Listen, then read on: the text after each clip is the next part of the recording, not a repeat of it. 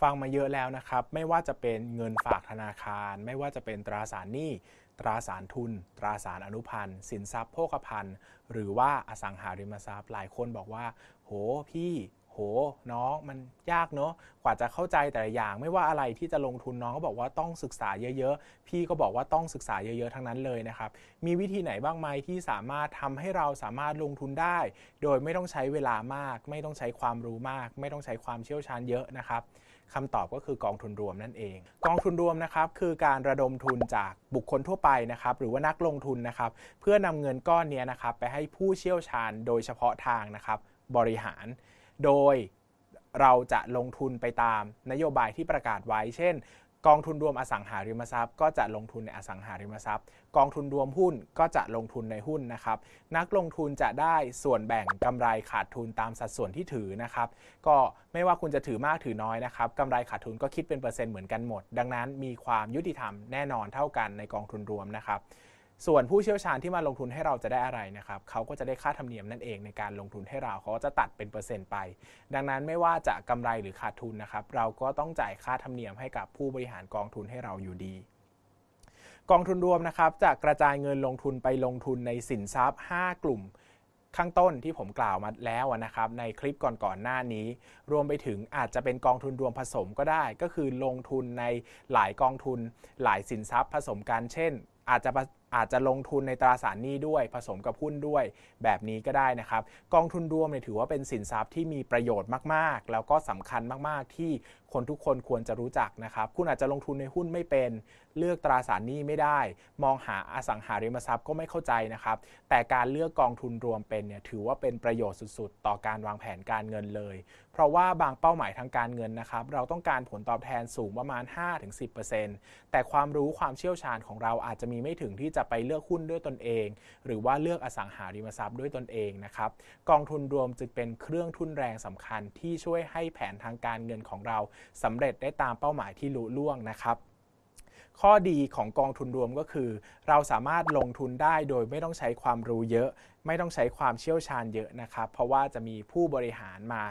ลงทุนให้นะครับแล้วก็จะมีการกระจายความเสี่ยงค่อนข้างดีเลยนะครับอันนี้เป็นหลักการพื้นฐานของกองทุนรวมนะครับเพราะว่ากองทุนรวมส่วนใหญ่เนี่ยจะไม่ลงทุนแบบ เฉพาะเจาะจงลงไปมากนะครับ เช่น จะลงทุนในหุ้นเนี่ยก็อาจจะลงทุนในหุ้นอย่างต่ำ20 ตัว 30 ตัวนะครับ ดังนั้นเนี่ยความเสี่ยงของมันเนี่ยจะมีการกระจายไปค่อนข้างดีนะครับ แต่ข้อเสียก็คือเราไม่สามารถควบคุมอะไรในกองทุนรวมได้นะครับ ไม่ใช่ว่าเราเป็นผู้ถือกองทุนรวมปุ๊บก็จะไปบอกว่าซื้อหุ้นตัวนี้สิ ซื้ออสังหาริมทรัพย์อันนั้นสินะครับ เราควบคุมได้น้อยมากๆสำหรับการลงทุนในกองทุนรวมนะครับ ตัดสินใจหลักๆ ก็คิดได้แค่ว่าอยากจะซื้อกองทุนรวมนี้ หรือว่าอยากจะขายกองทุนรวมนี้นะครับ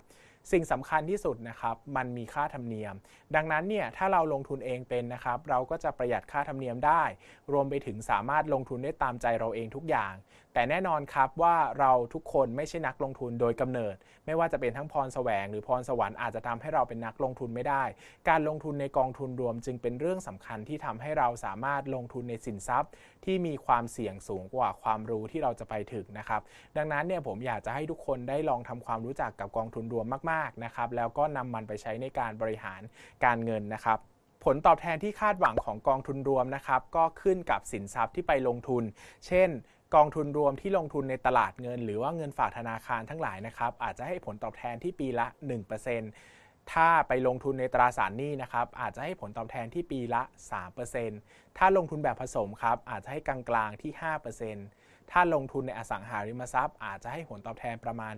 8%หรือว่าถ้าลงทุนในตลาดหุ้นอาจจะให้ผลตอบแทนประมาณ 10%แน่นอนนะครับว่ากองทุนรวมเนี่ยถึงแม้ว่าจะเลือกได้ง่ายกว่าหุ้น หรืออสังหาริมทรัพย์เอง แต่ก็ต้องใช้ความรู้ลึกซึ้งเหมือนกันในการเลือกกองทุนรวมให้ได้นะครับ แต่โดยทั่วไปแล้วเนี่ยการศึกษาในกองทุนรวมเนี่ยมีวิธีการเลือกที่ค่อนข้างง่ายกว่าหุ้น และก็อสังหาริมทรัพย์ค่อนข้างมากนะครับสามารถเริ่มต้นศึกษาได้ไม่ยาก หาหนังสืออ่านเพียงไม่กี่เล่มนะครับกองทุนรวมเนี่ยเป็นหนึ่งในศาสตร์ความรู้ไม่กี่อย่างที่ผมแนะนำว่าจริง ๆ แล้วเราสามารถเดินเข้าร้านหนังสือ และหาหนังสือเกี่ยวกับกองทุนรวมหยิบมาอ่านได้เลยครับผมอ่านหนังสือกองทุนรวมมาไม่ต่ำกว่า 10 เล่มนะครับคนพบว่ากองทุนรวมเป็นวิชาที่ง่ายมากนะครับไม่ว่าผู้เขียนจะเขียนอะไรเนี่ยส่วนใหญ่ก็จะสามารถให้ความรู้ครบถ้วน ได้ใจความทั้งหมดทั้งสิ้นเลยนะครับหรือว่าถ้าใครสนใจกองทุนรวมเป็นพิเศษนะครับก็อาจจะลองเข้าไปดูในเว็บไซต์ของตลาดหลักทรัพย์แห่งประเทศไทยนะครับก็ จะมีคอร์สต่างๆ ที่สอนเกี่ยวกับการลงทุนพื้นฐานเหล่านี้ไว้ สามารถศึกษาในกองทุนรวมได้เพิ่มเติมครับ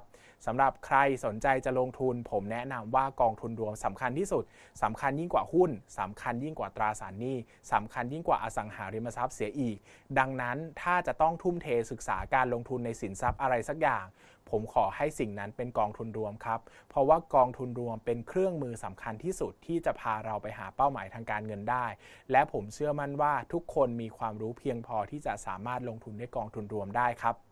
ขอบคุณครับ